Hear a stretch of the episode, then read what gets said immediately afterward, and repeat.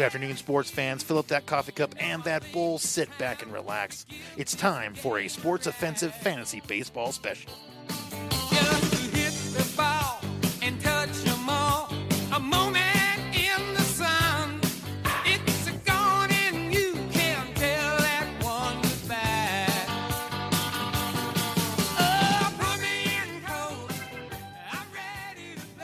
Hello, out there, sports fans, and thanks for tuning in to a special fantasy themed episode of the Sports Offensive. We're getting down to the nitty grit, folks. The drafts are coming up, even maybe even this weekend, if not next weekend. Don't forget, games start on the 28th of March, which is just two weeks, I believe, from this coming Thursday. So uh, get those drafts done, get your cheat sheets done.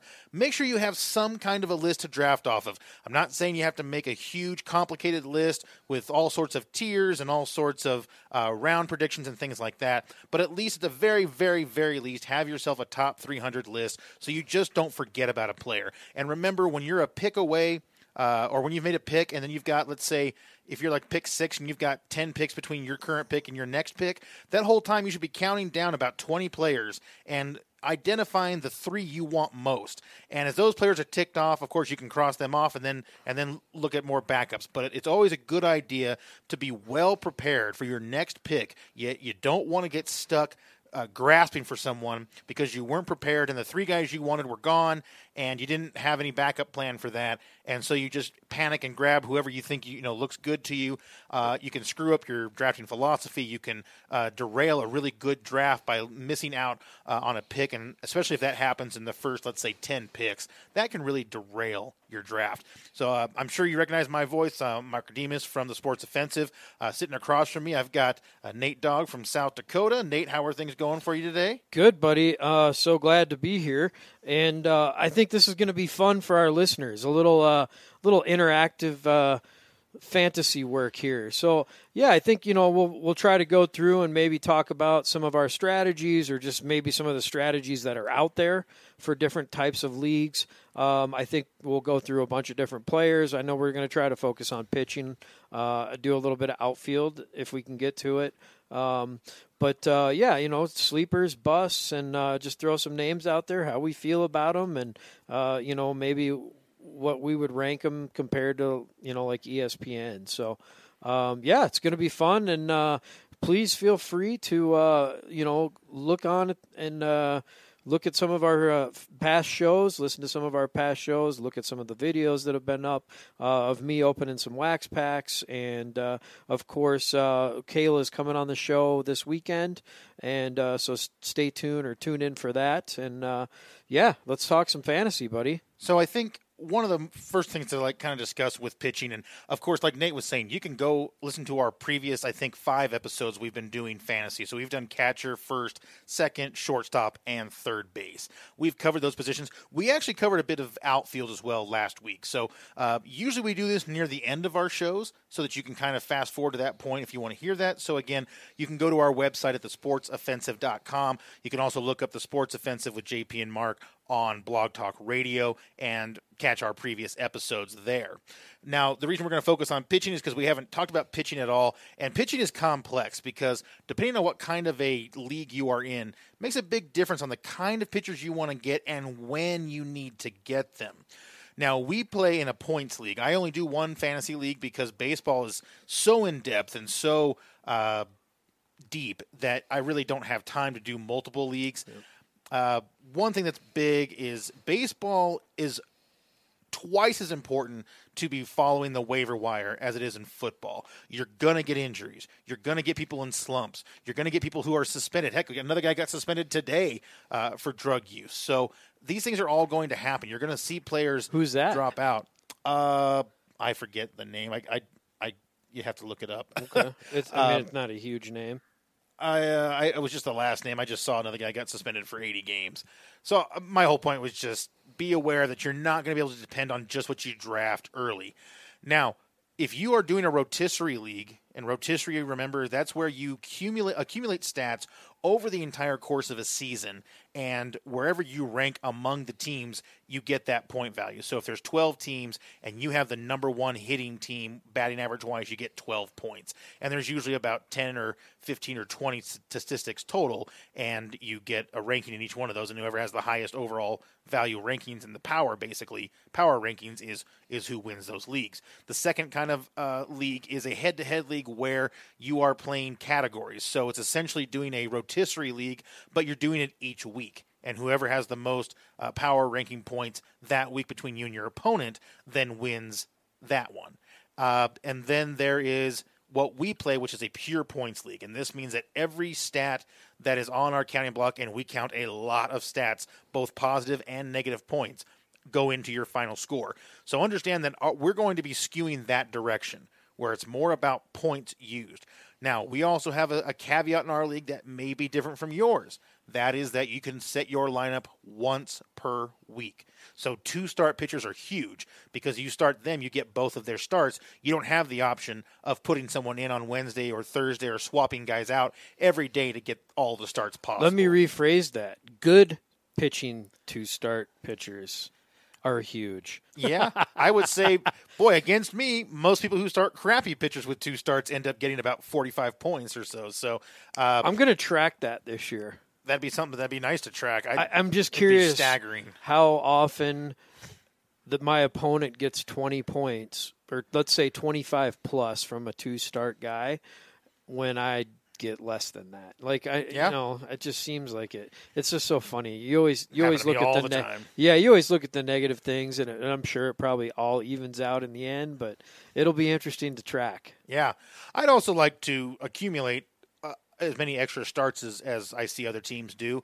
Um, I last year, I just lose starts. That's it. Well, I was determined last year to get five number ones and I came pretty close. Yeah. Unfortunately, I think three of those number ones ended up bottoming out to becoming threes and fours for their teams. Most notably, Jon Gray, who, of course, now that I, I mean, I I, I couldn't even imagine taking him again because I feel like the promise has not been fulfilled. But of course, he's ro- rocketing up those draft boards as people are saying he looks good in spring training, and you know, da da da da. Well, you know what? I, I don't think I'll fall for that again. Probably means he'll have a great year, but I'm just not going to go for it again.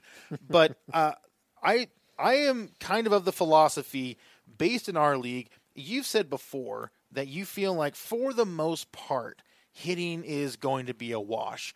It may not be depending on a certain week, and if you guys have some guy, uh, you know, occasionally you're going to play an opponent that has four guys score 40 points or more. Well, it, you're going to have trouble beating those. It's like having a guy that scores 40 or 50 in fantasy football. It just it gives you such a such an advantage. It's hard to catch up. But in our league, if you were to have a complete game shutout, you'll get 10 points for the for the win you'll get 10 points for the shutout, and, or, and you'll get 15 points for the complete game, or 10 points for the complete game. Mm, 10, Plus, you get a point for every strikeout, you get a point and a half for every inning pitched, and you lose a point for every home run given up or walk issued. Or run. Or run given up. So, uh, you know, if you get a complete game shutout, obviously there's no home runs, there's no. Uh, Typically, runs. they're around 50 points typically. Yeah, and if you get a no hitter, it's closer to 70 to 90 points uh, based on if it's a perfect game or a no hitter. Yeah. So just to give you an idea of kind of how the point system works for our our our league, um, if you're pitching. You know, you get five pitching slots. If you have a reliever that qualifies as a starter or a starter that qualifies as a reliever, you can put that starter in the reliever spot and not have relievers or not have two relievers and have more starters. That is allowed. Uh, again, one thing I will caution against is if you try to do the philosophy I did of getting five number one pitchers as your stalwarts and then getting you know three to four to five uh, starters in reserve just in case, what you can end up hap- having happen is those number one starters are all going to get two starts on the same weeks throughout most of the season, and that's not a good thing that can cause a major problem because all of a sudden you're stuck with six pitchers or seven pitchers with two starts on these same weeks, and the other weeks you have one if you're lucky. And that can make it really difficult to compete when you've got people who are streaming in different levels of pitchers who can do different levels of or get multiple starts. So, again, it's just kind of a background so you kind of understand what we're going to be dealing with or how we're going. So what we'd like to do is we'd like to kind of just run through the list uh, on ESPN. Again, we use the list by AJ Mass because he does the one for uh, point leagues, and we are pro- predominantly focusing on point leagues. Uh, I know some people still love rotisserie or love doing category leagues. I'm not dissing them at all. If you like that, go for it. And they they can be fun, especially if you're just doing it. Uh, for, They're just a, it's a bigger commitment. I feel like. Mm-hmm. Usually, you have to change your uh, lineups every day, and I am not a fan of that. In fact, when we first started this league, we were kind of thrown off by the fact that it had just one set of starts, or you started your you set your lineup once per week, and we weren't really prepared for that, and it kind of shocked everyone. But I tell you what, after after one year, we realized how beneficial that was, and I now couldn't even contemplate doing a league. In fact, I I helped a friend of mine control two of his leagues while he was out of internet range for 2 weeks, and just in those two weeks, I was just flustered beyond belief. I I was so frustrated. And yes, you can set your lineup ahead of time. You can set the next five days ahead, but that doesn't change the fact that if there's injuries or starts or whatever, um, you know, people are like get angry that you didn't switch people out. And in our league, if you have an injury, well, you just have an injury for that week. So. Um, I'm not a huge fan of those types of leagues, but if you do like them, I'm not criticizing them. Uh, I just don't really have time to do multiple ones anyway, and I'm I'm sure this case is the same for you, Nate. I mean, just how many hours a night can you really spend de- dedicated to a fantasy sport if you've got a job, a family, uh, chores, what have you? So Yeah, this is just it's just better suited to our lifestyle. This this type of of league. So yeah, and I I don't I I encourage you to look at all the different types of leagues out there because there's more to it. I mean, those are kind of the basic formats, but there's a lot of different spins kind of on the different, you know, the scoring, the head to head, and the rotisserie that are out there. So if you like scoring a lot of points, you know, you might want to look at a league like ours. Or if you kind of are a little bit more averse to that and want to, you know, do some like rotisserie stuff, then do it. And as Mark mentioned, you know, that rotisserie stuff, it's a big commitment. So you're setting your lineup daily. So keep that in mind ahead of time that uh, that's something that you need to look at every morning when you wake up and probably when you go to bed at night as well. So it's probably at least a two a day you know, type commitment where you're really taking some time to set your lineup, making sure that somebody's not injured. Because, you know, you have the wrong guy in there f- for one day, it could blow your ERA for the month out of proportion. So that's, and that's a huge really piece. important point is that rotisserie leagues are usually year long. So you're right. If you have that guy in there who you forget to take him out and he's not and he's going up against a lineup of left-handed hitters and he's not good against lefties and it's in a small bandbox ballpark and the guy gives up 12 runs over 3 innings, you know what? You're going to have to deal with that 12-run ERA disaster the rest of your year. And a rotisserie league often has caps on either number of starts or innings pitched. Yep. So you know, a late season um, gem that you may find, you may not even be able to start them a lot. So you do have to pay very, very close attention. Again, another reason I like a week a weekly league. Right. It's all about quantity or quality, not quantity in those rotisserie leagues. So when you start a guy, you really want to make sure, you know, is this a pitcher's ballpark? Is this a good matchup for him?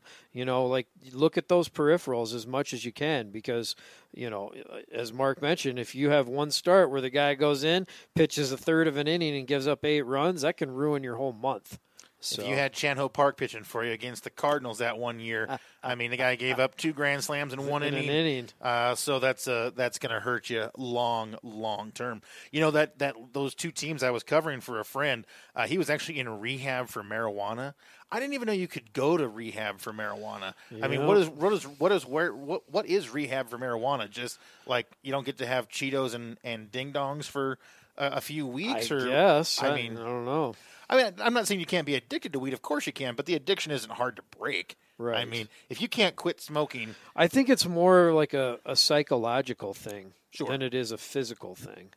right? The physical addiction is very small. It's definitely Yeah. a. I mean, it's for me. I think it's more. It's more just like a stress.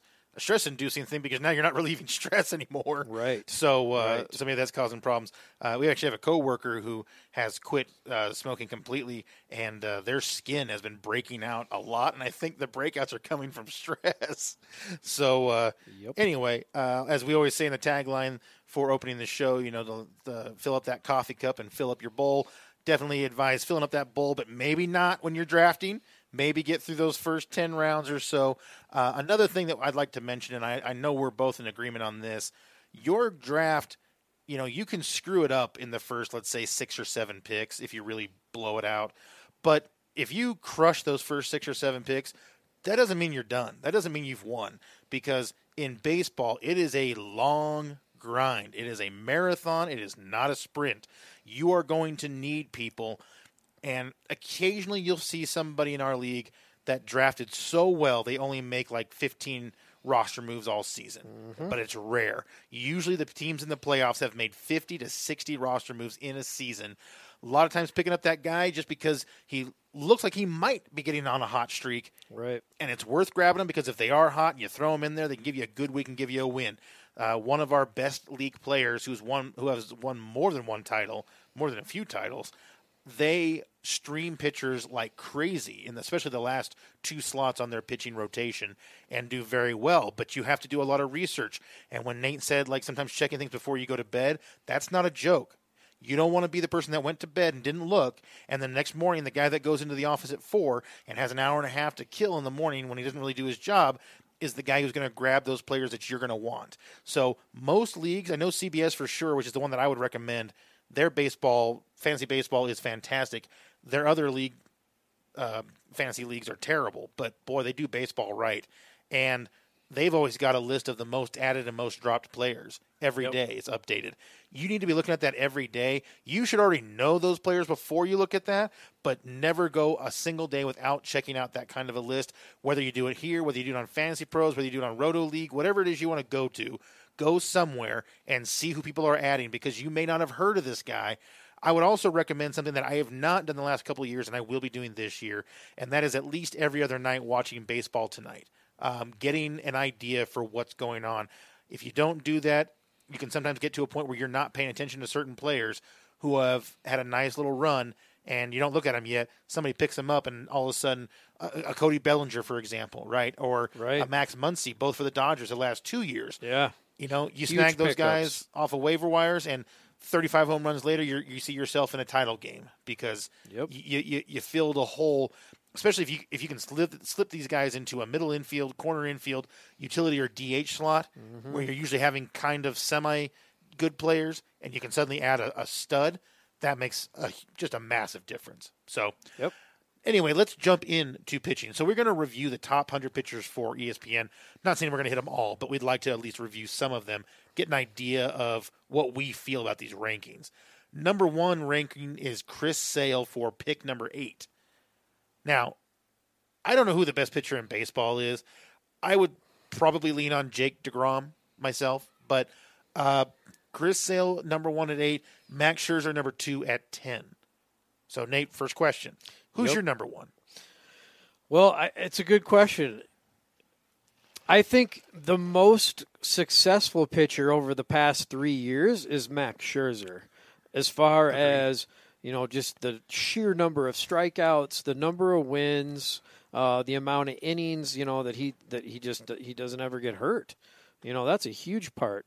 Um, but yeah, I mean he, he's always got 250 to 300 strikeouts. You know he's always right around 20 wins. Uh, and I, you know, I see the Nationals. We'll tef- definitely take a step back this year, but I still think they're better than people think. And having those two guys, Scherzer and Strasburg, at the head of that rotation is certainly going to help their, you know, help their outlook. But uh, that's my number one guy currently, barely over Sale. And the only, you know, the only reason I have him there is just his consistency. Like I said, over the past three years, I think the upside with Sale is a little bit greater because I believe the Red Sox are probably the best team in the major leagues, if not the best, real close to that, obviously coming off the World Series win. So that always helps with the wins. You know, when you have a guy that can go in there and give you six or seven innings every time and always strike out eight to 10 guys, you know, that's hard to pass I- that guy up. I think what's critical with Scherzer is he has pitched 220 innings or more. Looks like six of the last seven years, and the uh, and the year he didn't, it was still over 200. Yeah. uh, being over 200 innings pitched for seven years, six years. Listen to this. Going back seven years to 2012, here's his win totals: 16, 21, 18, 14, 20, 16, 18. Only one of those years did he have more than single digit losses. In fact, only one of those years did he have more than seven. So there's a huge key. You're So- not losing points on on losses. You're getting points on wins. Wins are not something you can usually count on for a pitcher. That and, and that brings up a really important point because again in our league wins are so huge, but it's just one of those things that's just really difficult to predict. You know, yeah, you think a Chris Sale is going to get 20 wins because he's on such a great team and he pitches well, but Right. you know, you still you just never know. I mean, look at DeGrom's year last year. The guy was I mean, that was an epic year. Epic year. One of the best ERAs ever Yeah. in the history of baseball. I mean, under two. That's amazing. yeah, in the Him history of Kershaw, the only two I can remember. Yeah, and then Bob Gibson, right, in '68. oh, right. Um, so yeah, I mean, for a guy to be able to pull that off, but then you look and see, I think he only had ten wins. Was it ten or was it even nine? So Who are we talking about? Degrom, oh, Degrom. yeah. So I mean, you you have a guy like that who gets you 250 strikeouts. He was ten and nine. There you go. Yeah, with a 1.7 ERA So- and a .91 WHIP. And how many strikeouts did he have? Meanwhile, there are the new Um, sorry, ESPN loves to do that. Their Start a video when. I don't that I don't care to see. um, strikeouts 269. So that I mean that's those are staggering numbers. Obviously, you look at the strikeouts, you look at the ERA, the WHIP. It's just all pretty ridiculous. So Especially when you think that the WHIP and ERA were significantly higher la- the year before, and he had 15 wins. yeah, so at the top of the draft like this, it is really difficult to predict wins. So I think the best option is really to go after the guy that's the most consistent. Because mm-hmm. if you got a guy, even if he's on a bad team like DeGrom was last year, he still gives you 269 strikeouts and 10 wins. I mean, I don't know where he placed to finish the season as far as fantasy goes in our league, but I would venture to guess he was a top 10 if not a top 5 guy. Probably. And I would say that what's nice about a guy like this, if you look at strikeouts and low whip, Yeah. if you get those two things together, ERA is not a great indicator. I think FIP is the one that gives you the ERA that's more accurate. It does, Uh, yes. Fielding, or I don't even know what it stands for, to tell you the truth. I don't either. Uh, something in play or in park or something like that. Anyway, it, it tries to remove the defense, which screws up Right, ERAs. Right. So a low ERA is fantastic. It's impressive. You can't have a low ERA without being dominant, but you can have a higher ERA with bad luck. It's like it's like the B, uh, batted, uh, batting average for balls in play. If that's really low, a guy has a bad year, but he may have been just fine. He just had bad luck. I mean, luck does matter in baseball a lot because you know what? If you hit one grain higher on the baseball bat, that fly ball to right field becomes a home run to dead center. I mean, it just it is that it's that much a game of inches, centimeters, millimeters that make a difference in baseball. We've talked many times about the distance, the 90 feet being such a magical distance. It worked out just perfect. It's incredible. Uh, and you look at the mound now; they're talking about moving the mound back two feet uh, and dropping it by an inch, just because of pitching being too dominant. Which is funny when you consider there was more home runs hit last year than ever in, in the history. I of the think moving the mound back is silly, but I could see him moving it down. Right. I would rather that than moving it back. Yes. As soon as you move it back, now you're just messing with distances. You might end up ruining careers because these guys are now throwing the ball further. So instead of throwing a 101 mile an hour Right. fastball, it's now a Right. 99.6 mile an hour fastball. It's just you're, you're going to screw too many things up for people that have been their have spent their the- whole life And the pitchers these days, I mean, they're all six five, six six. so I mean, having the mound up as high as it is, it's just a complete, complete advantage Sure. for the pitcher. So I, re- in my opinion, that's a huge thing that that that Manfred should be looking at is lowering the mound. I think it's gonna it's gonna make you know baseball more exciting. Uh, it'll bring in more peripheral fans. You know, there's going to be more runs scored, that type of thing. So, No, I, I I know that they I know that they're definitely considering it. Yeah. So um, we'll see what happens. As far as Sale, just to give you kind of a perspective, he is a similar to uh, Scherzer in terms of getting nice wins. But what he doesn't do is he doesn't limit losses to single digits all the time. He's got in the last seven years, he's got three years over ten. And his wins are not nearly as impressive. He goes from mm-hmm. 17 to 11 to 12 to 13 to 17 to 17 to 12. And you could say, well, yeah, a lot of those years were on the White Sox. You know what? Greinke spent a lot of years on the Royals when they were terrible, and he won. Lincecum Yeah. spent a lot of years on San Francisco when they were terrible, and he won. You know, if, if the pitcher can still, you know, he can put, put himself in position for wins, and we'll say it again. In, innings pitched, that's huge. Get a guy. Your your your ace needs to be a 200 inning guy. Should be your first three pitchers. Honestly, should be 200 inning guys aim for that durability and pitching long enough into games to get the win. So many games these days, the winning run is not scored until the sixth or the seventh inning. Yep, So try and try and do that. And you know what? Look at the bullpen that the guy has. If they are playing on an extremely strong bullpen team, you may not get as many wins. You may lose good chances because the, the manager says, "Hey, we're ahead by a run. He looks great. He's still fresh. I'm going to pull him out now. He's going to be even better for his next start." Or or he does get more wins because the bullpen's good too, right? Because Right. they they've built the lead. You know, he pitched seven innings strong, walks out with a two nothing lead, and they're able to hold it. Right. I You mean, know- you're, you're the Yankees, and you've got Aroldis Chapman and uh, Brad Hand or whatever it is for your two closers. Uh, you know, or I, I can't remember who their their setup guy is. It's, it's an amazing. They have pitcher. Betances and they have uh, they picked up- oh, Zach. Ottavino and Zach Zach, Britton. Britton. Yeah, And so, you know, going having Britton in the eighth and then Chapman in the ninth. If you get through those six innings with a with any kind of a lead, they just need a guy. They just need to find a pitcher to get through one inning. You're going to get the rest of it closed out. So, Yep. bullpen matters. Bullpen matters. So, what do we what have we what have we assessed so far? You want a high inning count pitcher. You want a high strikeout number per nine pitcher, and you want a pitcher uh, with a good bullpen for the most part. I mean, I, I think that you're right. I think that the wins that you benefit from the bullpen will outnumber the the wins you you miss. Absolutely. How many times last year or in the past years have you have you had a win where you're like, or you think you have a win? You know, your guy pitches six strong, has ten strikeouts, comes out of the game, he's up four to nothing. And next thing you turn your head and he's down five to four, and there goes your ten. right? Your or, ten or points. He gives up one walk, so the manager yanks him, puts in a reliever who then gets up a hit, a hit, a home run, and boom, you're now all of a sudden your guys. And and if it happened to be Yep. a, a dueling shutout zero to zero game, you're now on the hook for the loss. Right. So uh, anyway, do keep all those things in mind. So the top five that they have on the list here: uh, Chris Sale, Scherzer, Jacob Degrom, Justin Verlander. What a resurgence in his career! He was amazing last year. I think he was the third-ranked pitcher in our league in and total again points. on a very good team. yeah, and then Clayton Kershaw. They still have him at number five. Uh, is there anything about that other than Scherzer first that you have? A, is there any big problem you have with that top five? No. I mean, Kershaw, we all know. I mean, the guy, if he's healthy, he could be the best pitcher in baseball again. Very easily. I mean, what is he, 31?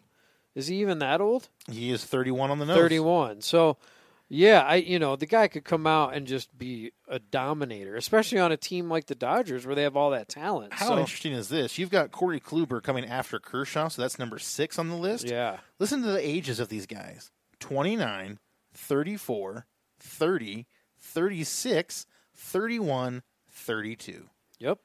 Experience matters in pitching, folks. Yep. Uh, the, the the super fastball that moves side to side isn't worth a whole lot if you don't know where to place it. An- another these guys know. another thing that we haven't addressed is and and I'm sure we'll talk about it more as we get down the list, but there's a, a ton of young guys that are supposed to be great, right? Well, one thing that a lot of people don't think about is the innings limit that'll come about with some of these guys. You know, even though they may be in the minors early on in the season and they're pulled up in June, you know, by the time September rolls around, they're very often very close already to 180, 200 innings. Right. And they probably haven't done that before or have very rarely done that. And so Usually- oftentimes usually not. Yeah. they will be A, moved to the bullpen. B, sent down to the minors, or C, shut down completely.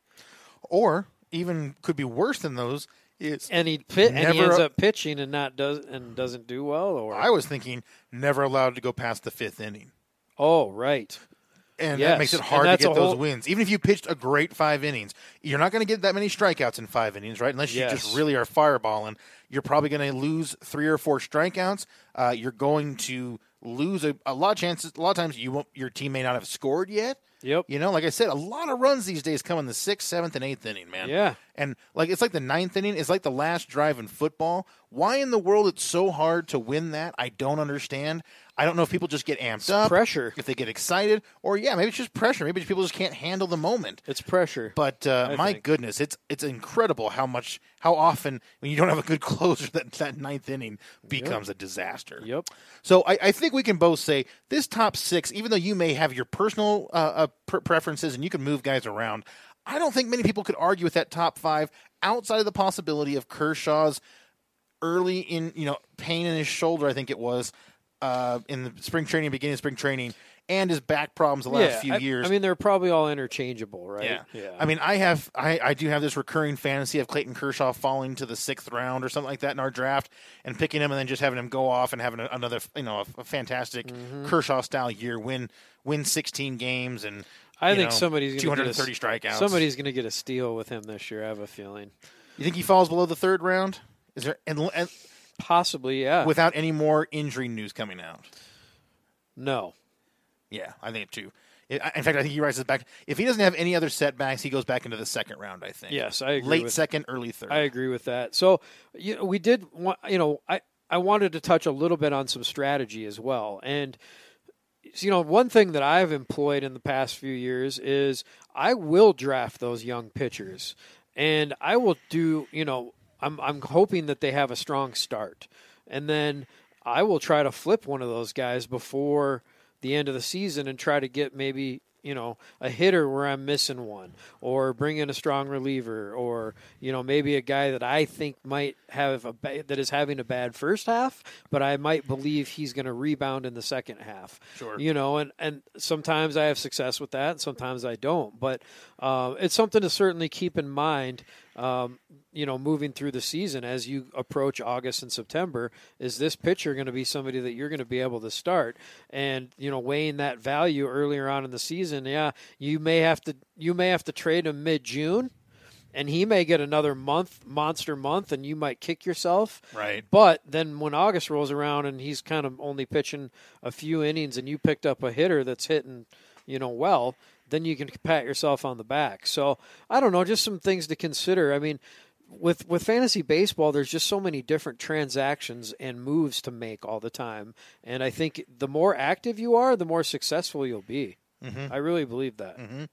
I agree with that 100%. And I do think that you have to look deeper on a pitcher than just how they're performing. Uh, I can tell you that I personally have I've had Corey Kluber, and the guy actually had a phenomenal season, but he was very frustrating because he would either do would very well stinker. or Yeah. yeah, or he would just do bad. Yep. And it's there's nothing more disheartening when you when you don't have a lineup where you set multiple days. You just set it one day a week. You have that pitcher, your ace, and he goes out there and throws a you know throws a, uh stinker, and you're just frustrated all week because now Yeah, the guy your- that was supposed to be your anchor screwed you. Whereas I've had Max Scherzer twice, and I can tell you without question, Max Scherzer, boy, is it rare to be disappointed. Well, and that's I think that's exactly why Kluber is number six because Yeah. that's where you draw the line on the tiers. Yeah, You know, and, Probably. You know, Kluber does have that tendency to go out and give up six, seven runs from time to time. With those top five guys that we mentioned, you really don't see that with those guys. Very rarely. Yeah, so he does. that, he does have a penchant for doing. yeah, that, he does. So I mean, that's you know something to consider when you're drafting Corey Kluber for sure. So as we go to the next three, I think these are a really good threesome to really pay attention to because you can get these guys without getting you know the one of those top tier guys. But there's another option is if you are willing to take a second pitcher in the top four rounds, you might be able to get two of these guys. You get a Scherzer and then one of these other three guys, you got one hell of a start to your rotation Absolutely. it's a risk because the hitting is only really assured up top. I mean, hitting drops off dramatically. Yep. You can still get very very good hitters in the in the rounds after the first two or three, but you're not going to get those elite 20 20, 30 30, uh, 40 dinger type guys with a, with a decent average, those guys are just gone. I mean, they're talking about George Springer falling to the third this round this year, or maybe the fourth, and him being an immense value because people have just overstated his injury problems. That's how quickly it's down to. I mean, if you if you haven't done a draft before, this is your first one. You need to do a couple of mock drafts, not really to decide your draft strategy. That needs to be done on your own. But what you do need to do is you need to realize how fast talent drains are going to be at each position and where you're going to find yourself in trouble. You do a few drafts and you find out, you know what? If I don't take a first baseman or a second baseman in the top five rounds, I'm not getting a good one, or I'm taking I'm taking a shot on a guy and hoping that he produces. Absolutely. You may have to always punt a position. In fact, you may have to punt two in baseball. It's just how it goes if you want to have a strong pitching staff. And I, for one, am a champion of a strong pitching staff. The stronger my staffs are, usually the less headaches I have throughout the year in terms of those games where they just got away from you. Yep. Oh, I lost just by 12, you know, 23 points, which you can say 23 points is a lot. That's a grand slam. I mean, or a cycle, or uh, you know, one really good start and uh, a, a closer win or a closer save, Yep. you could have made up that that shortfall. So it, it does make a big difference. These three pitchers I'm referring to are Aaron Nola of the Philadelphia Phillies, who busted out last year, Gerrit Cole of the Houston Astros, who I don't know if I would say he busted out last year because he's had good years before, but uh, he looks like he is well suited to that team and the other one is Luis Severino of the New York Yankees. The Yankees have done nothing but beef up an impressive lineup over this last year. Yep. They are deep. In that, I mean, their lineup is super deep. Their bench is deep. They've got one of the best bullpens in baseball. We talked already about Betances, Britton, and Roldis Chapman. And your six, your seven, eight, nine.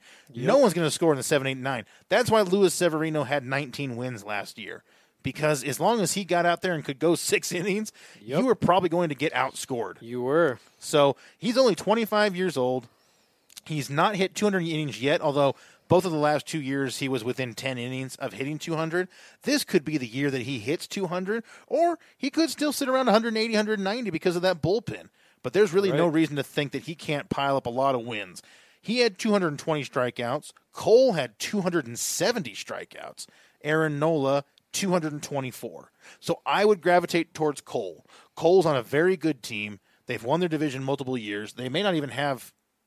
Um, did they? They won it this year over Oakland, right? Oakland was a wild card, weren't they? Yeah. Yeah.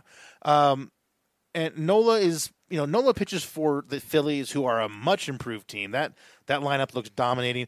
But the biggest factor on all three of these guys that I think you need to be aware of is the age 25, 25, and 28. Cole was the older one, 25 and 25 for Nola and Severino. Young guys don't tend to break down as much. And if you've got a young guy that knows how to pitch already, Yep. that's the that's your secret weapon. That's your amazing number two that can win the whole thing for you. So uh, to me, all three of these guys are the perfect position on this draft list, and I would love any of them as my number two. As my number one, Yep. I would be a little bit less sure, but I wouldn't be unhappy. Yeah, it depends on your strategy.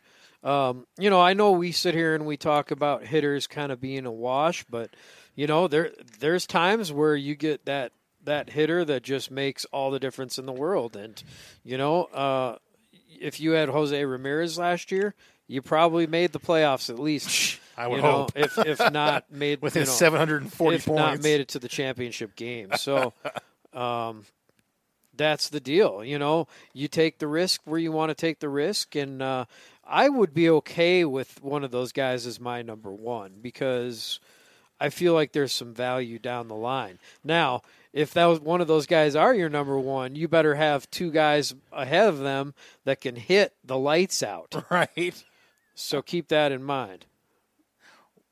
Wow, how crazy is this? They they're canceling schools around this area. For those of you who don't know, It's- we're in and it's Colorado. like 55 out right Yeah, now. it's actually warm in my apartment, and I got the fan on and the window open. Yeah. they're starting to cancel schools out of fear of what's coming, and no one even knows who we're really going to get. I just love it. I just had to throw that in. I thought that was comical. People are telling me that they're canceling their kids' school. If they cancel our kids, or if they cancel school in this district, they might cancel our work. I, I, Right. I, I'm not going to hope for that to happen. Plus, I would be terrified to actually not work tomorrow and get that far behind. Anyway, back to fantasy baseball. Let's start moving a little bit quicker here. I know we've kind of burned some time.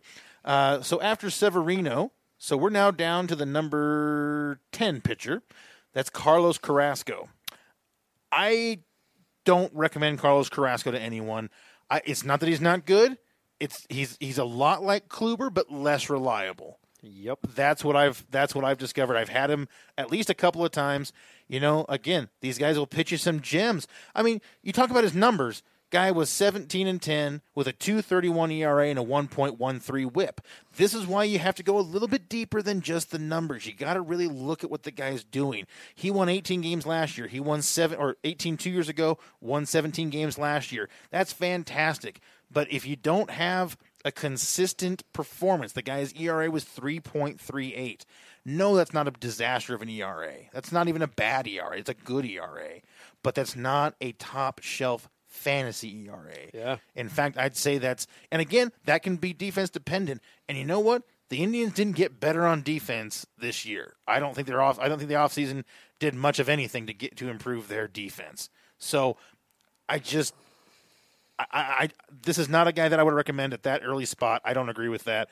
Nate, feel free to tell me I'm wrong, but Well, I, I can't tell you you're wrong, but I can't tell you you're right. I mean, it's just who knows, right? But Carrasco's one of those guys. I mean, he had a stretch last season where I think he won like 10 or 11 games in a row. oh really? Yeah, or maybe that was two years. That could have been two years ago. Now that I think about it, but uh, you know, he's he's the kind of guy that can go on a run, and also being on a team like Cleveland, who's in a terrible division, uh, they're going to have a lot of success. So Sure. you know, it really for me, Carrasco, it's all about health with him.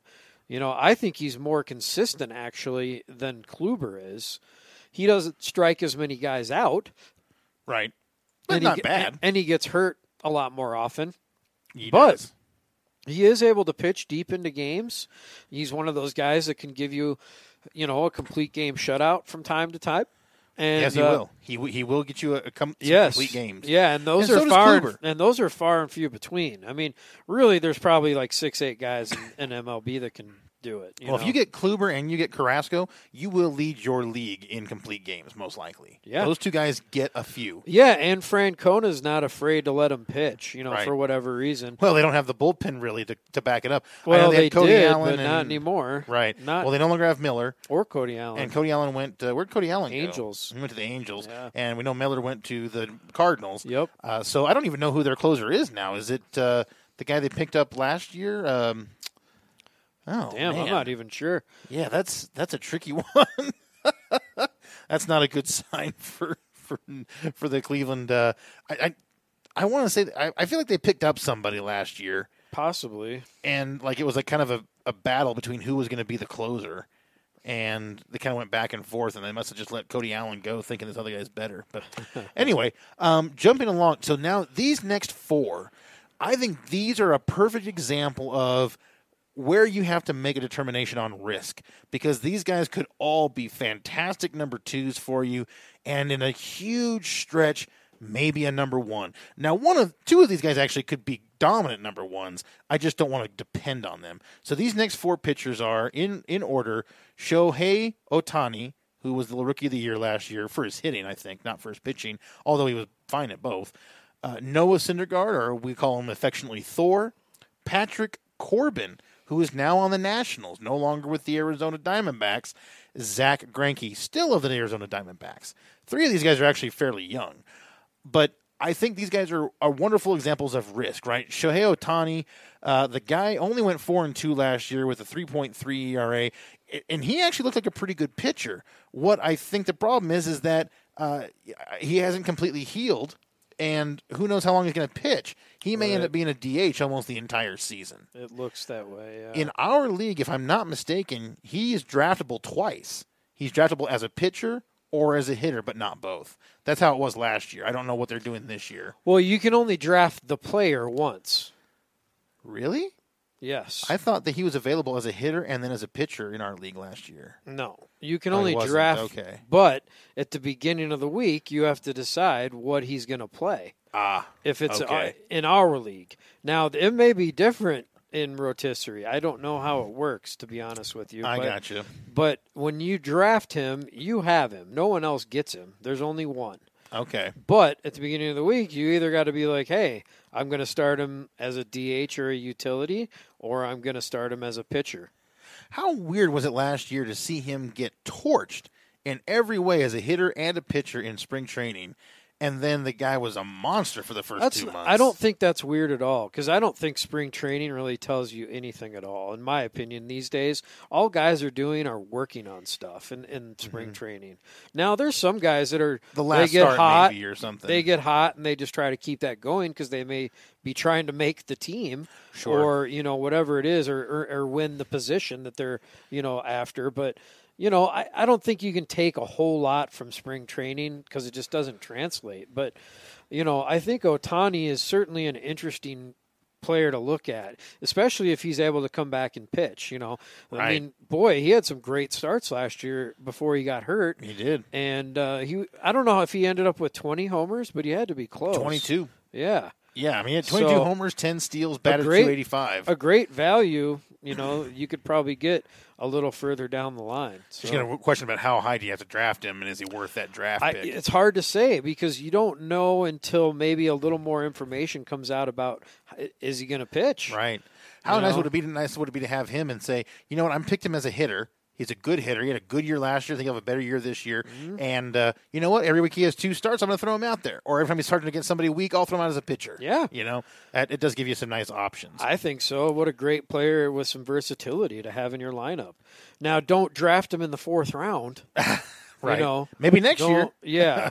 Don't draft him in the fourth round this year because you're just not going to get the value. But Sure. um, you know, keep a close eye on on what's happening with him and his pitching arm for sure. So next on the list is Thor, uh, Noah Syndergaard. Uh, this guy has got everything needed to be an unbelievable ace. Uh, it's not ever quite come all the way together for him. He did have uh, 13 wins last year, the second most of his career. He's had 14 one year. Big thing with him, of course, is the blazing fastball with lots of movement. But last year, despite the fact that he did get uh, four, 13 wins and uh, against only four losses, 155 strikeouts, didn't even top 200. Uh, innings pitched were at 154. He's pitched about 150 innings three times and only 30 innings that other time. You know, there's a definite risk that comes with Thor. There's also the definite upside. If this guy, imagine if this guy was on fire and had everything together, and so did deGrom, and the hit and the and the hitting and defense actually came around this year, you could be looking at at, at a pair of 20 game winners back, a la Seaver and uh, who did it with Seaver for the uh, for the Mets. There was that one year. They, didn't they have four 20 game winners that Nolan one year? Ryan? I don't remember. Hmm. I, I, I swear there was a year that they had four guys win 20 games for the Yeah, Mets. Yeah, I know Baltimore did it too, or was close to it one Did year. they? So yeah, they had like Jim Palmer and a couple of those guys.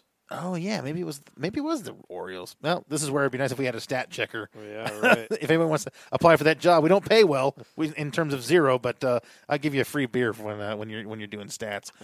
so uh, again, Thor is, is an intriguing option. Could be an ace. You could end up getting an ace with him if you picked him up, but you could also end up uh, with kind of a disappointment. I have to say, with him pitching 25 starts last year, which you know that's a pretty good number. I mean, 30 is probably the most you're going to get out of a guy Yep. and maybe 31, 32 at, at the at probably the very most these days. And uh, you know, I mean, this guy just doesn't seem to be able to hold it all together. But his WAR was 4.0, which seems fantastic. You know, um, and but for pitchers, it's a little different, I think, than for hitters uh, when you have a, a WAR like that. So, um, but again, you know, could be just a, a, a massive diamond to get. Patrick Corbin is the one that I'm a little thrown off by, but the guy's got incredible strikeout stuff, so I can see why people are maybe high on him. But boy, this guy has not really ever produced on that level to be this high ranked, in my opinion. How do you feel about him going to Washington? Well, I think he's a nice piece, and uh, he's a lefty, right?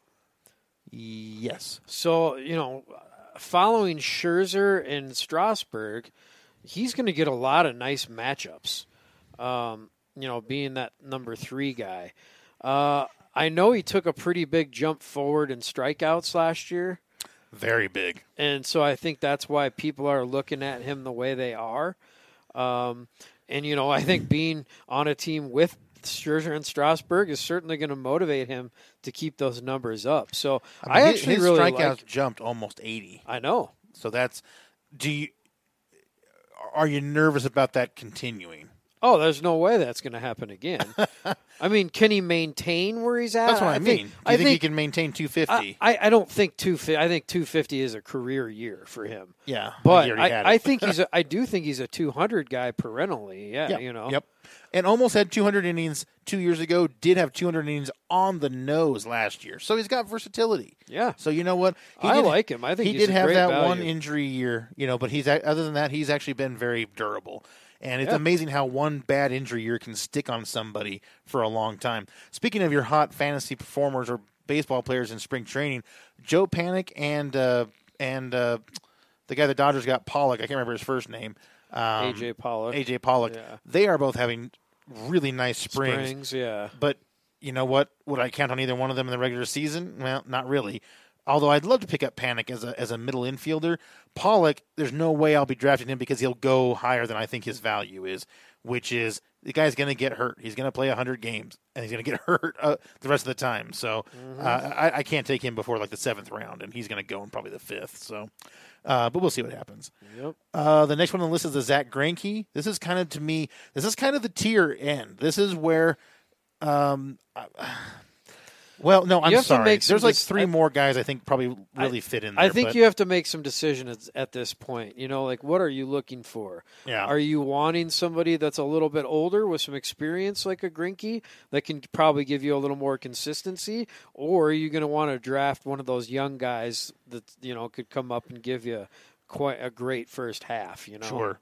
I mean, this guy's got such a wild. I can't believe how long he's been playing, man. He's been pitching since 2004. He's been around. And you know what? He's been very consistent for one, two, three, four, five, six, seven years 15, 15, 17, 19, 13, 17, 15 for wins. You're going to get about 13 to 15 wins out of this guy. That's very that's very solid for your number 2. It's exceptional for your number 3.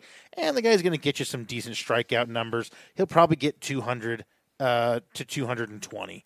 And that's that's not, I mean that's it's really a good solid guy to have. Yep. I would really recommend if you can get Greinke as your 3. I think you can have an unbelievable pitching staff. If you get him as a two, as long as you've got one of those frontline top five, six guys, and you throw in Greinke, I think you got a real nice one-two combo. I And you can probably wait a little bit at that point to get your next pitcher.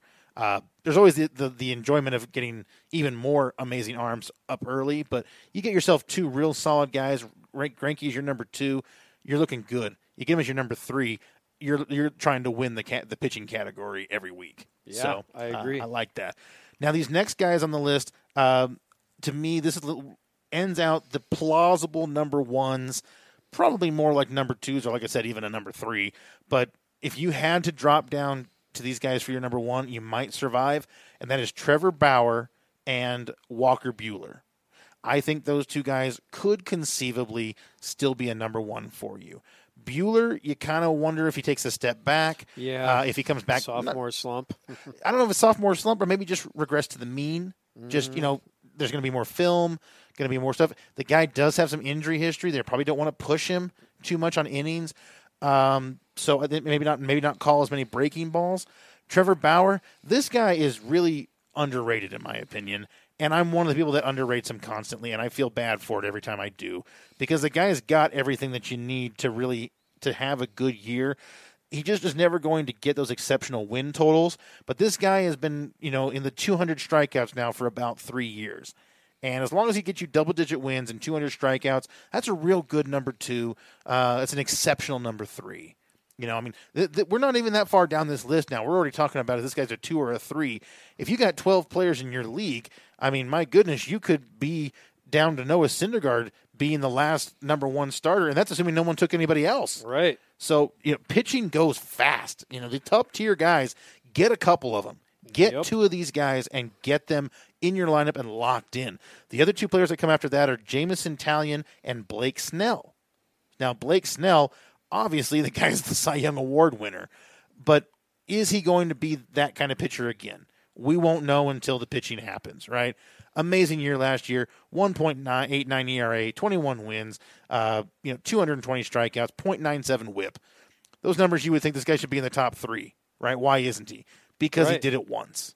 And until you see a guy really do things more than once, it's a real big risk because you know what? You could have that Rick Porcello, right? The guy that just had that one year where it all came together. Not saying he can't have another good year, Right.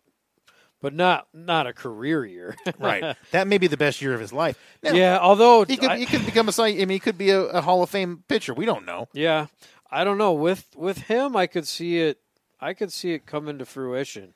He is. He's been pretty highly touted in the minors He last has couple of years, long time, and he Long time. performed well on a not great team last year. So, um, It's just, Yeah, the, I think it's just the jump that would scare people. I mean, six and eight two years ago, five and seven the year after that, twenty-one and five last year. yep, That's a crazy jump. Strikeouts 98, 119, 221.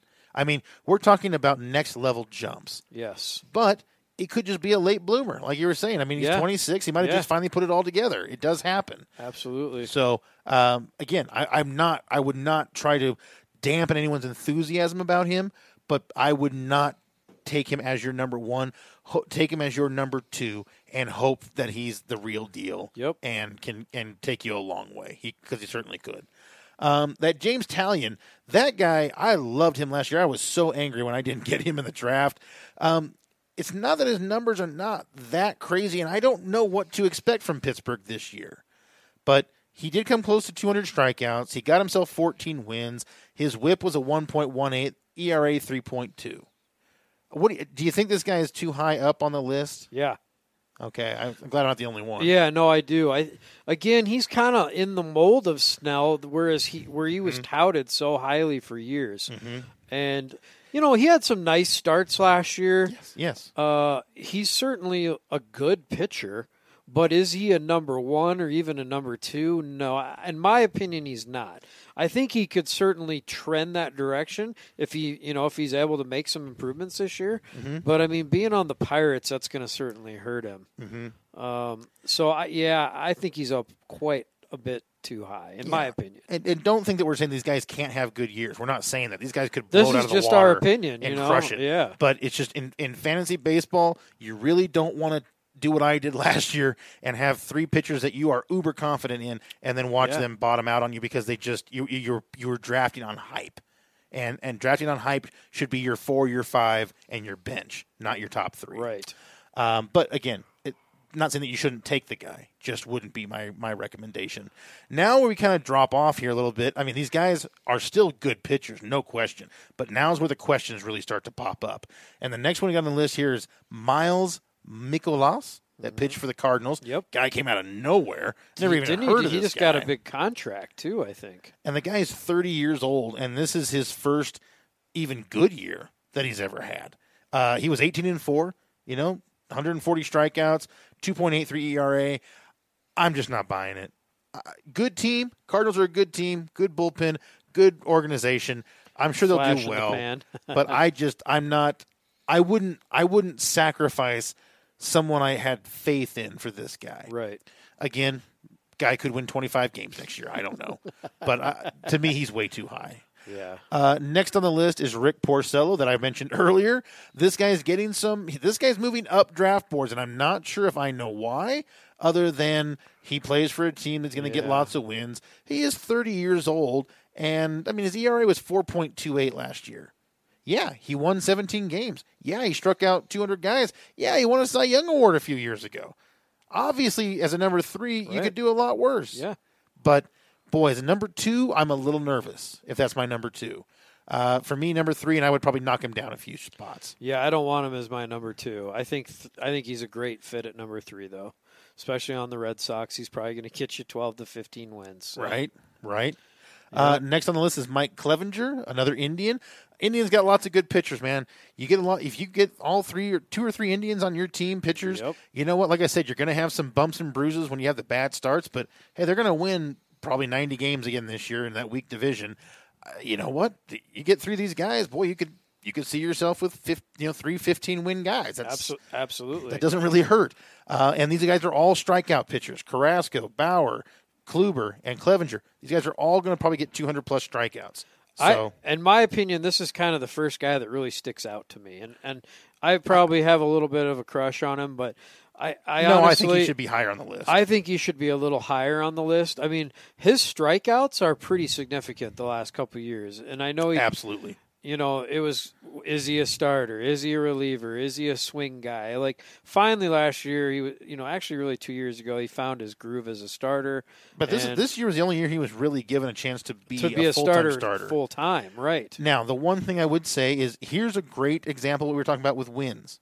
He had 13 wins last year in 32 starts. He had 12 wins in 21 starts last year. Now, he also had six relief appearances, probably got at least one win in those relief Sure, appearances. sure. Now, his innings pitched, you know, he only had 137 strikeouts two years ago as opposed to 200 last year. But he also pitched 80 more innings last Right. year. So he kind of added a strikeout for every inning extra that he pitched. So this guy's a strikeout an inning guy. Yep, To me, this guy could easily slide in your number two slot easily. and not worry and not worry you. I'd be ecstatic with him as a Yep. number two. Yep. Yep. And ERA is 3.02. Again, ERA are dependent on your team, but he had 3.11 ER the year before. Yep. The numbers are consistent. I think this guy is who he is, and you know who he is, and that consistency, we've talked about it so many times already.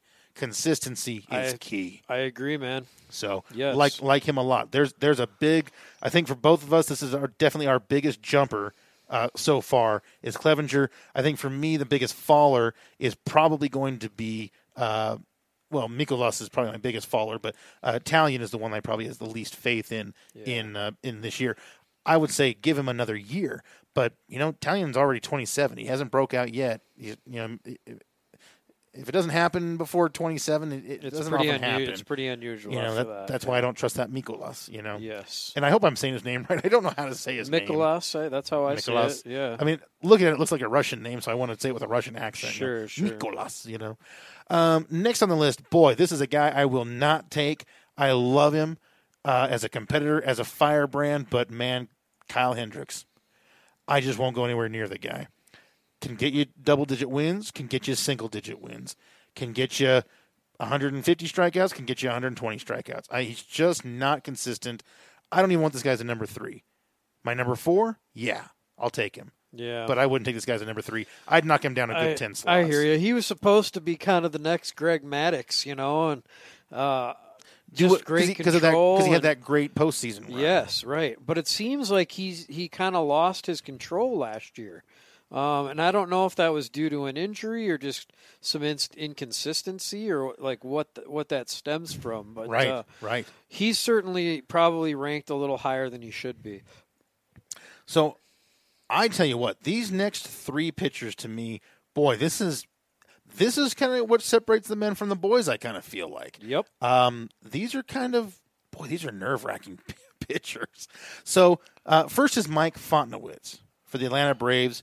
Uh, he's 27 years old. Nice year last year. Good strikeouts, nice ERA, good WHIP. Only 13 wins for a team that won a lot of ball games. Not necessarily his fault Right. but just saying that's not a whole lot of wins for a team that won so many. But that might have gone to the fact that he wasn't their frontline starter.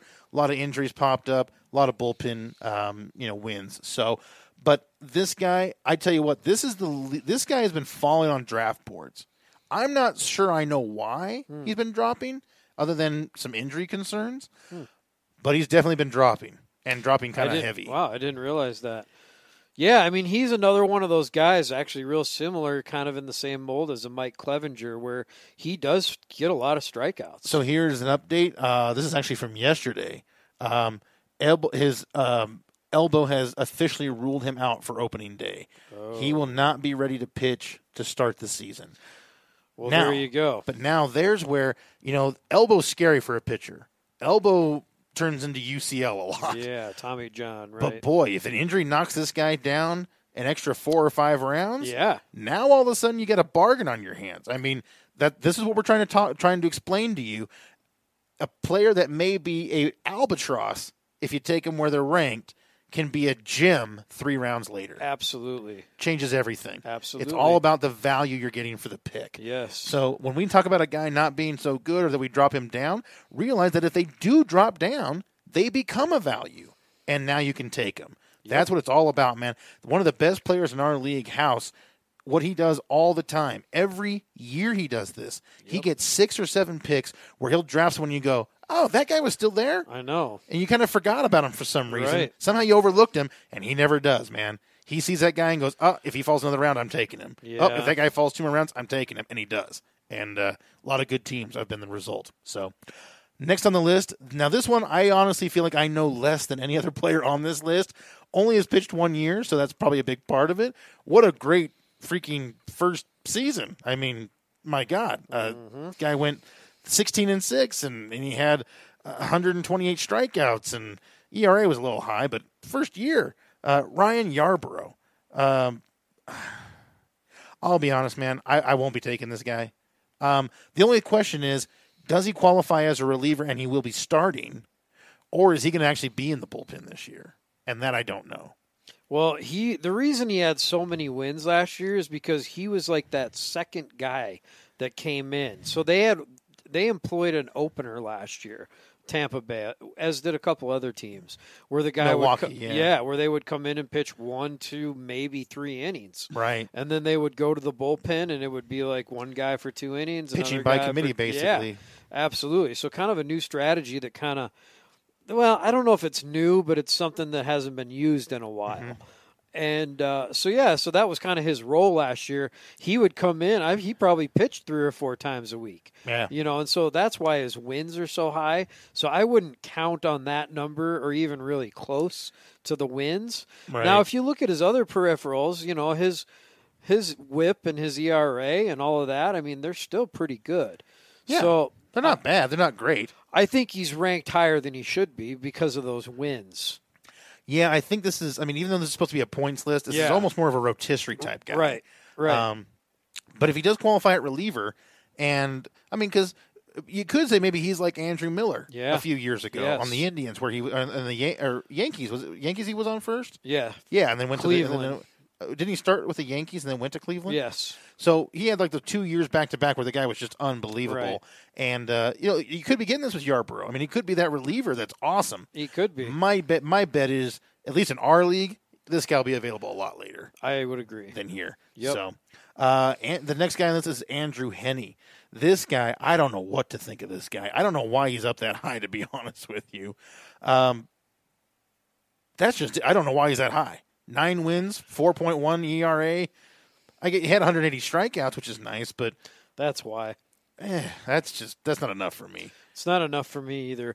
Again, you know, these ESPN leagues are they're doing a lot of speculation as we are. Sure. You know, and they're you know, they're trying to look at last year's numbers, look at the team that he's on.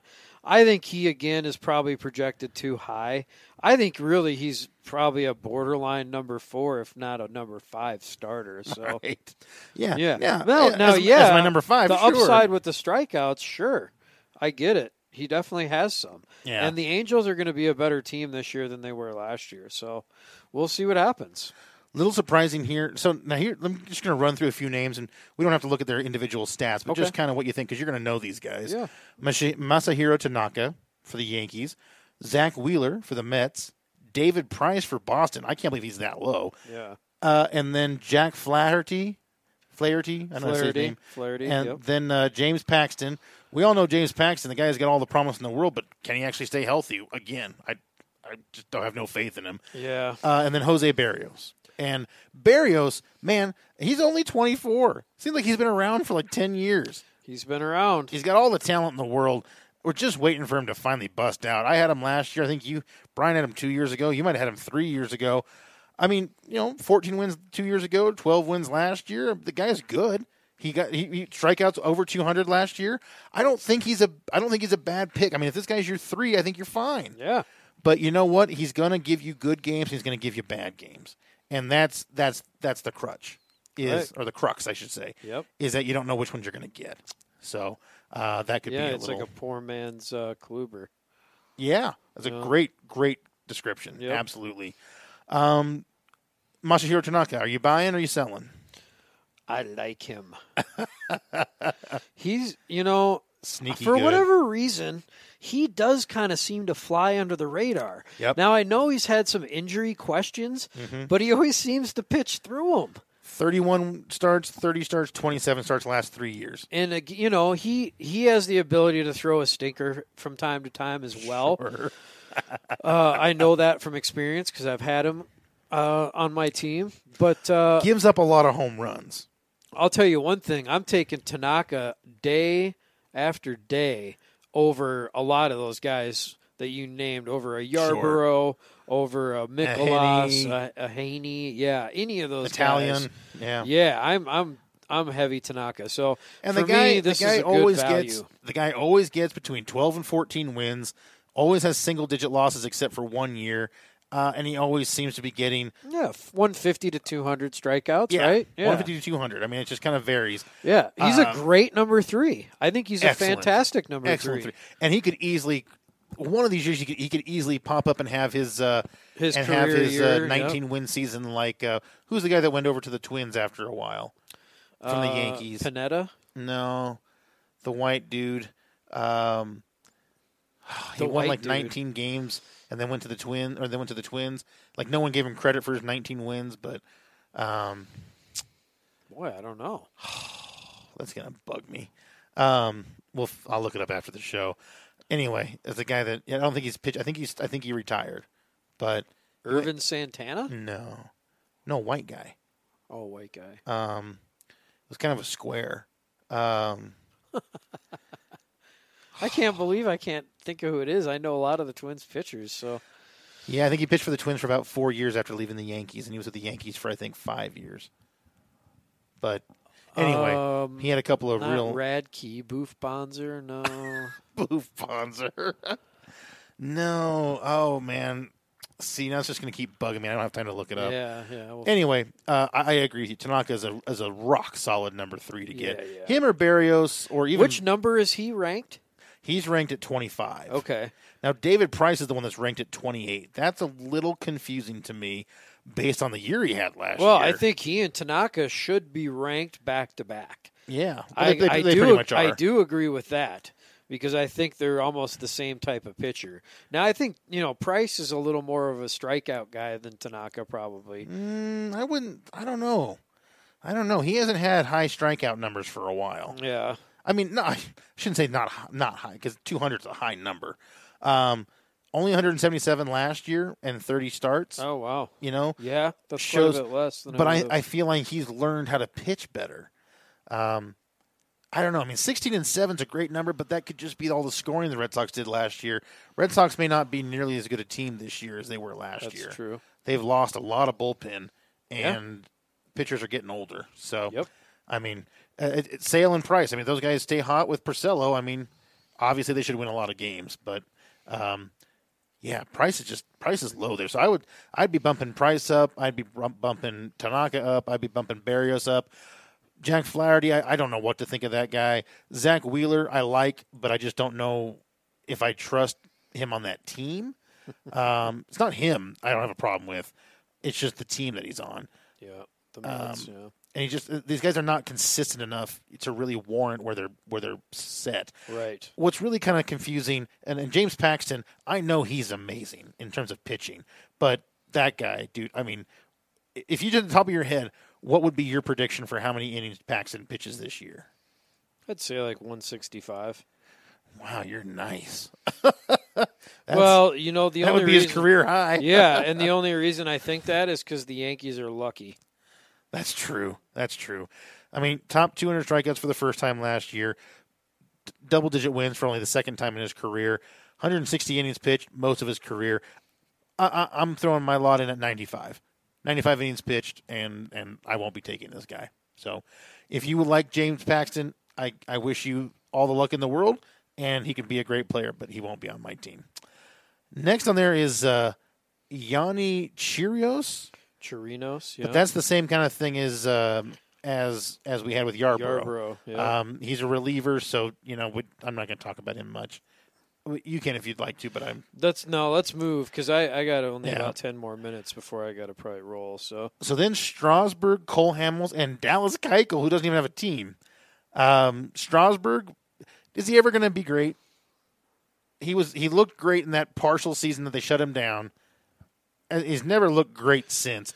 He's a. He seems to be a really rock solid number three. he is, and he definitely is also a uh, a great guy to get for your first half, and then try to trade away. Yeah, He's always good at the beginning of the season. the guy has has only topped twenty five starts one time in the last four years. That's a huge red flag, folks. Yeah. Huge red flags. No durability means not worth the numbers. He didn't even get. He didn't even approach 200 strikeouts last year. Uh, if you get him late enough, he's still worth taking. But boy, those ERAs have not been impressive. And yeah, man, I tell you what, since that second year when he looked amazing coming back from the surgery, great 2012, and then boy, it's just I don't know. I mean, he's had a couple of 15 and four years. That's I mean that's that's plenty good. It's just it's not not what we were. We didn't get the package we were told we we're getting. Right.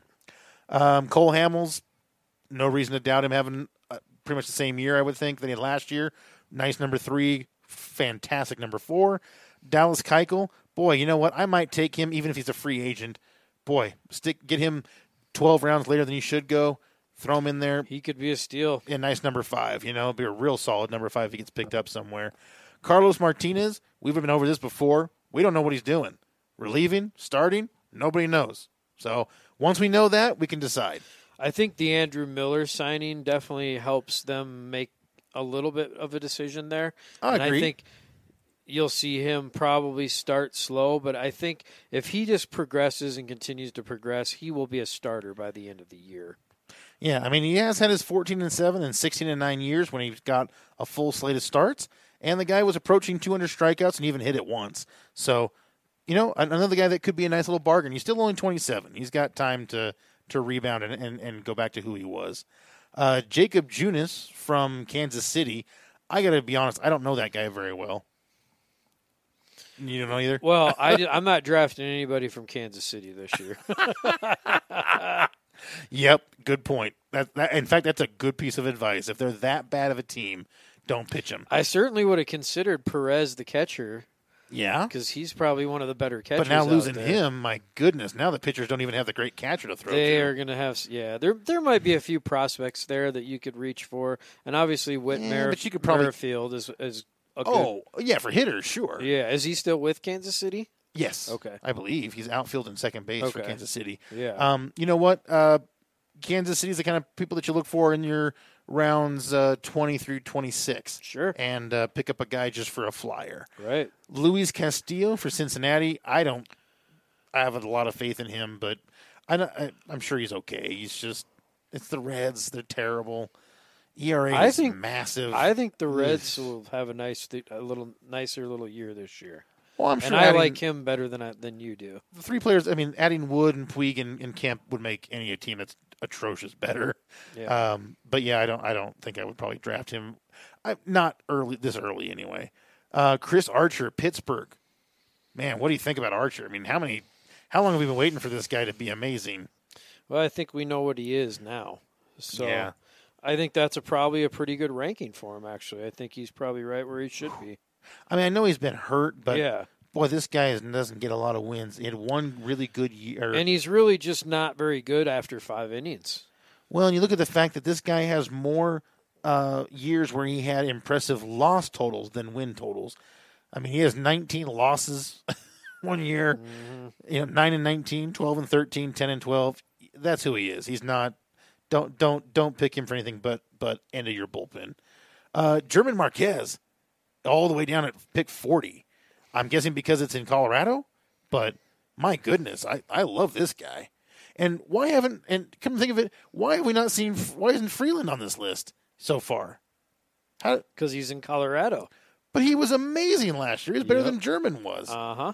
That's just boy, German and Freeland, man, move those guys up your list and get them two rounds before they're going to go and get a nice little bargain. The Rocky uh, ESPN just doesn't give due diligence there because those are they're both really good pitchers, and I, I think if you are excited about Kyle Hendricks and you think that that he's going to be a good player, I think Freeland's as good or better, yep. and in the same mold. That type of pitcher. so- I think that they're both better. Yep, absolutely. Yep. Um, just running through some names: Joe Musgrove, Pittsburgh. Uh, temper expectations. I think. Yeah. Uh, be, feel free to tell me if you think I'm wrong. Uh, Ross Stripling, great pickup because he'll be probably a reliever and spot starter. Nice little guy to have uh, to throw in on occasion. Um, Madison Bumgarner won't touch that guy with a 45 foot pole, man.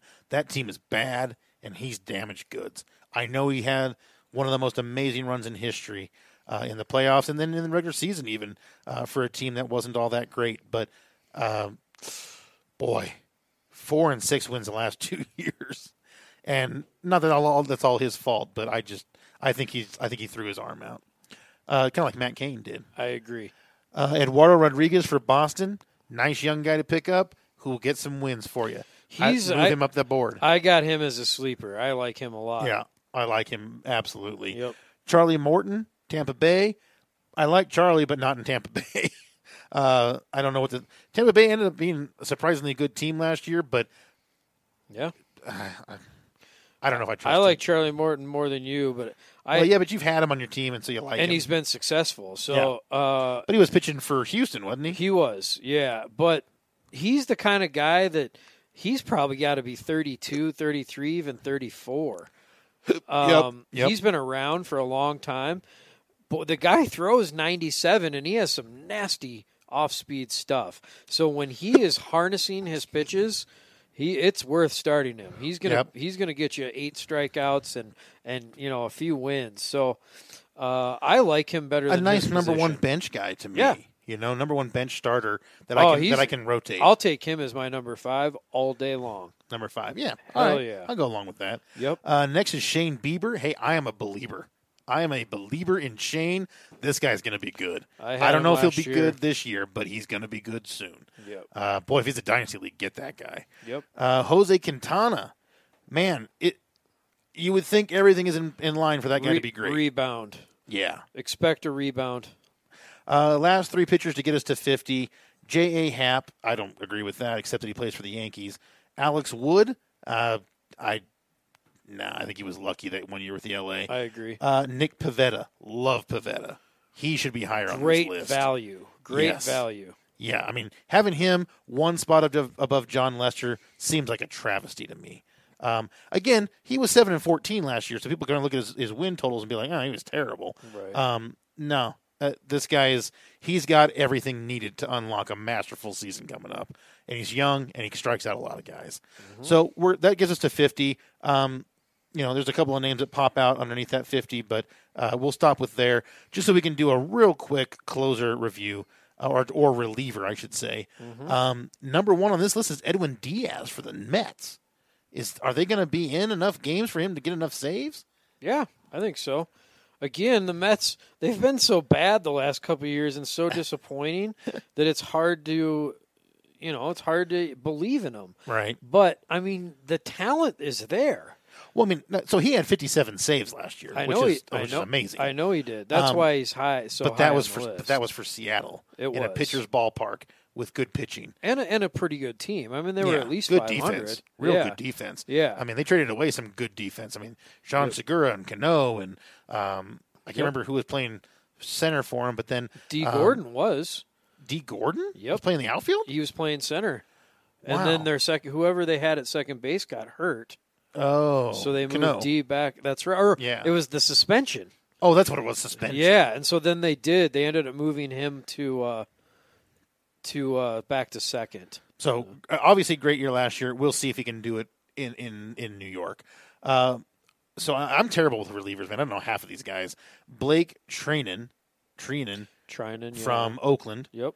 Uh, Thirty year old closer is always kind of a concern, um, but Oakland's Oakland plays a lot of one run baseball, so I could see that being a good pick.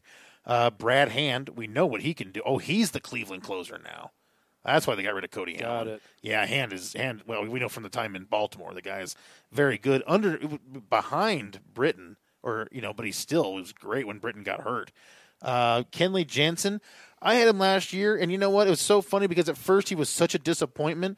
I was out of my league by the time he came around, but he actually was fantastic down the stretch. Ended up with I think the second most saves in baseball. Yeah. and uh, had a, and actually had a really good year. And you know what? It's very possible that the down times that he had was related to that heart issue. And he went and had surgery. Should they think they got it fixed? He's on medication. Uh, they think it's all fixed. If it is, he could very easily go back to being the Jansen that we knew. He is 31, but I don't think it was ever his ability or his body uh, in terms of his pitching body last Right. year. I think the heart thing, I think it scared him.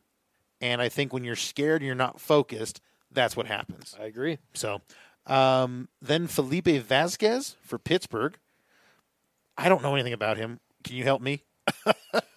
Felipe Vasquez. Oh yeah, A lot of saves. He's a stud. I mean, 37 saves. I mean, really, he's very similar to to uh, a Roldis Chapman, ah, okay. Looks like he's from the same place too. and he's yeah, and he's a lefty, and he throws really hard, and Ooh, a he- lefty. Yeah, he's gonna be uh, he's gonna be a, a stud. I want him. I would want him on my team. He's certainly a top five if Yeah, he, if he's. They've not. got him ranked Yeah. at five. Um, next, we've got the abuser Osuna, dropped by the uh, Blue right. Jays, but he was picked up by Houston, and they didn't blink an eye. They were like, "Yeah, we don't care what he does to women because we just want the good pitcher." Uh, we know he's got skill. Assuming he doesn't He get himself does. suspended, uh, there's no reason he shouldn't have a great year. Yeah. Uh, he's a goofy looking dude, though. Man, he's Yeah. weird looking. Well, that's probably why he did what he did. His lady was like, "You're one alien looking motherfucker." yeah. All right. Um, next on the list is Kirby Yates. Uh, boy, for boy San Diego no man, faith. No faith. no faith, but boy San Diego could just really, really, really surprise, Surprise. some people next Yeah. year. I that if they I bring think up they're the guys, two years away, but I do, I agree. I do still think they'll surprise next year. But I mean that division, man. I mean the Rockies Arizona are good. and, and Giants are and- terrible, so that'll yeah, help. yeah, They should have true. a. They should easily slide into number two or number three. three. Yeah. So give him a good shot. I, I don't know. Arizona isn't going to be as bad as people think. I don't think, but Boy, I mean, losing Goldschmidt and and Pollock, yeah, it's tough. It's tough. we'll see. Uh, but who knows, right? Yeah. Um, then the next on the list is Craig Kimbrel, who's a free agent. Why in the world is this guy a free agent? Why are the know. Dodgers not signing this guy? I don't know, but I've heard the Twins are players. So that would 42 be, saves last year. He a always- .99 whip. he always gets 40. That's the first time he had 40 in four years. But I mean, he's always close. Yeah. Well, Yeah. 46, 42, 50, 47, 39, 31, 35, 42. Yeah. I'm, how does this guy not have a job? Yeah. I, well, He's only 30, too. probably costs too much. Oh, man, he had 126 strikeouts last year. Yep. Jeez, man. How many blown saves did he have? Oh, it doesn't say on it. Oh, no, it does. Three or four, I suppose. They had five. Yeah. That's not that bad. No. I mean, Overall, up- five or over less. over all those games, no, that's Yeah. that's five's fine. That's just a travesty. Um, Raisel Iglesias, guy we thought was going to blossom into a good starter, but apparently he's going to close now. Um, probably better suited to that, honestly, in my opinion. Uh, I like him a lot. I actually think, Yeah. you know what? Those teams that are not so good are great teams for closers, man. Like the Rockies, man. Every year they, when they weren't really competing yet, their closers kept leading the league in saves. I mean, Yeah. Wade Davis and Greg Holland, and I mean, just it just happens. Yep. Um, next, number ten is Aroldis Chapman. He's number ten. Wouldn't you think being in New? Well, is it because he's in New York and they're going to be ahead by too much? Probably he's probably gonna. Yeah, he probably. And they just have so many arms. Right. You know, they. I mean, he's probably their closer most of the time. Yep. But you're right. There's not going to be. A, they're going to blow a lot of teams out. Yeah. You know, I just yeah. But I mean, and he's good. hundred but- strikeouts and thirty-five saves isn't really a stretch. I mean, that seems like that's better than tenth. Uh, yeah, it But- should be better than tenth. We'll see. Yeah. Uh, hey, maybe get him nice and late. Sean Doolittle and Jose Leclerc. Leclerc. Leclerc. Le- Leclerc. I don't honestly don't know. I know Sean Doolittle. He's old. Uh, we'll see if he can do it. But I think they also picked up uh, Who's he with? Is He's he with Washington. Washington. Okay. Didn't they pick up uh, what's his name from the Cardinals? The their old close Rosenthal. Yeah, they probably did. Yeah. So I, I wouldn't trust him. I don't know if I would trust him to get the saves. yeah. Um, Jose. Leclerc, I don't know him. Texas, you know, is another team that's probably going to have a lot of games that are decided late. Yep. His ERA sure was nice last year. So, Mm-hmm. uh, you know, I don't like I said, I don't know enough about closers uh, to really say. Um, boy, he sure makes a lot of appearances, and he's got some pretty good uh, uh, strikeouts. Are not whether you want him to be for a closer, but you know what? It doesn't mean they can't have a bust out year. Jose uh, Alvarado for Tampa Bay. I don't think you can trust anybody in Tampa Bay being the closer. Um, I, you know, I, I, don't know what to say about him. He had eight last year, so Yeah. who knows? Um, It's just hard to predict. surprisingly, next is David Robertson with Philadelphia. Yeah. Um, I Philadelphia should win more games. Michael Green Givens, excuse me, Mychal Givens, uh, closing for Baltimore. Now Baltimore, which was a surprise performer for a couple of years in a row, there was a disaster last year, and maybe two years in a row now. So, was it, or is it was it two years ago they were good? no. they kind of they kind of flirted with the yeah. Yankees. Yeah, two years ago. But then last year, just the wheels fell off, Yeah. and it, it's probably going to get worse. In fact, I think they lost Adam Jones this year. So, Yeah, uh, they're even- they're they're going to be the worst team in that division. Although Toronto could push them. right? Yeah, boy, Toronto sure just bottomed out when they could have been good, but their pitchers all just crapped out on them. Um, Cody Allen is now with the Angels.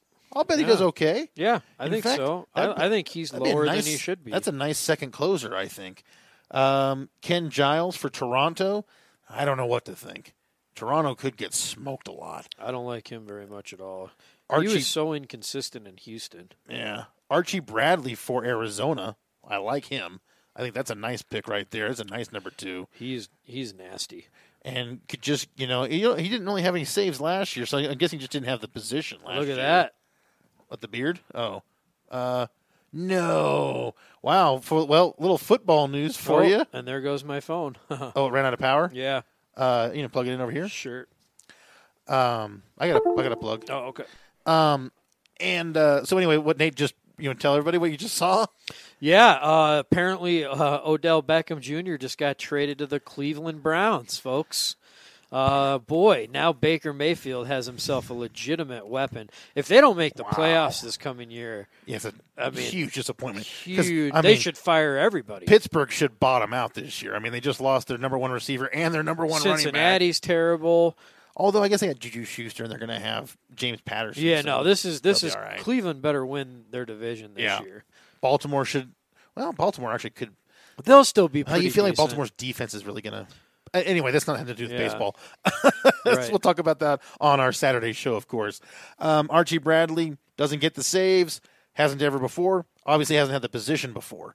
Um, boy, he sure got some strikeouts, but uh, He has incredible peripherals. I wa- Yeah. I mean, I had him last year, and he just couldn't get out of that setup role. He, you know, Yeah, they, no matter what, and I think they did it on purpose because he's young.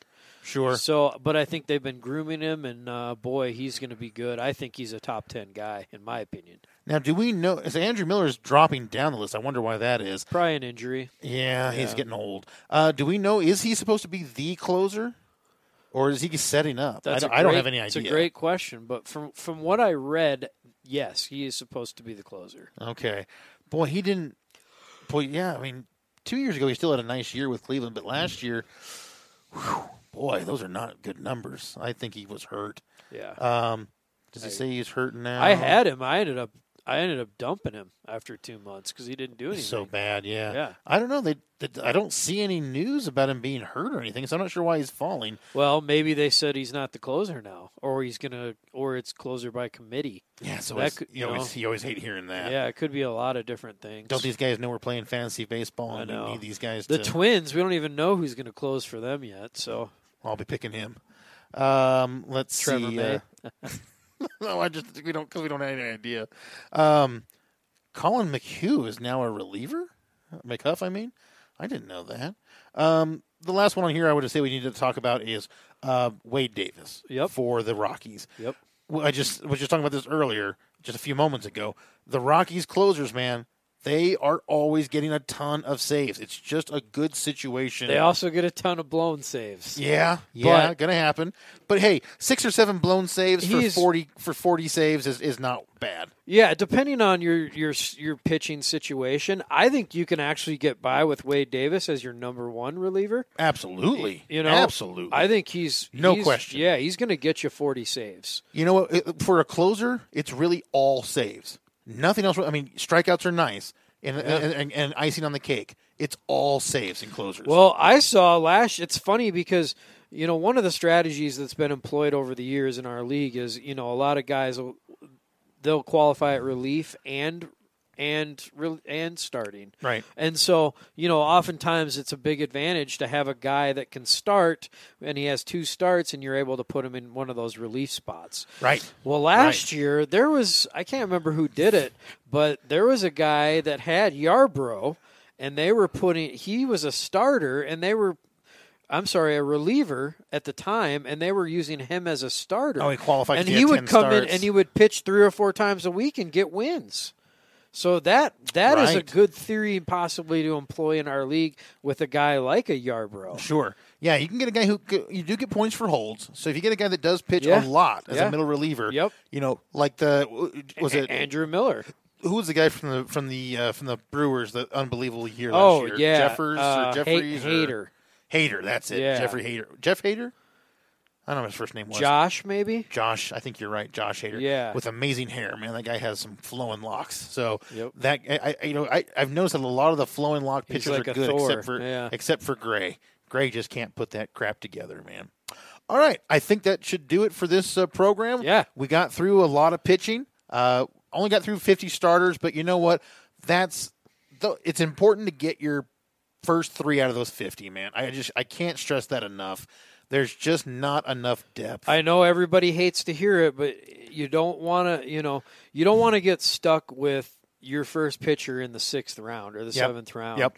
You Yep. know, and I- Disaster. and I know it sucks to sacrifice a second round pick for a guy that could be a, a transcendent hitter. Yep. But pitching is just so important. I can't stress it enough. You have to have a number one guy. I mean, I had three dynamite hitters last year in Machado, Benintendi, and uh, Nolan Arenado.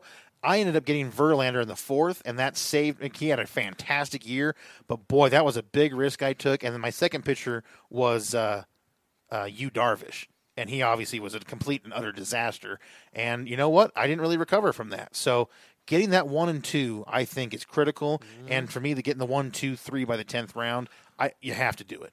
You, you, there's there's I'm too many you. hitters down there. And I'm actually I'm probably going to draft a reliever a lot earlier than I typically do this year too. Me too. Yep. Yep. Got to just got to shore it up, man. It's just, Just, it's becoming an just important position. at least one. I got to have one guy Right. that's like a shutdown closer. You Yeah. know?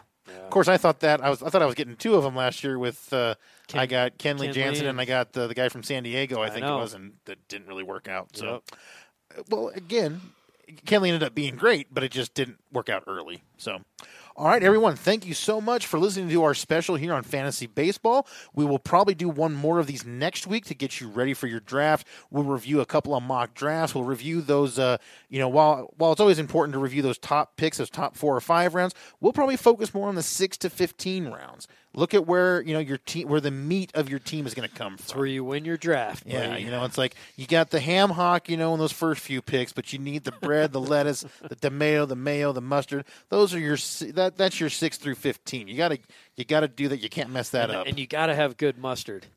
got it, Dijon. Yeah. Dijon, Jerry, not this yellow stuff. All right, thanks so much. Thanks again, everyone, for tuning in, and uh, please uh, keep your ears and eyes open on Twitter to catch our. Uh, the other fantasy fa- baseball special will do. Nate, thanks so much for stopping by. And uh, hey, everyone, good luck drafting. Offensive out. Where's my mouse? There it is.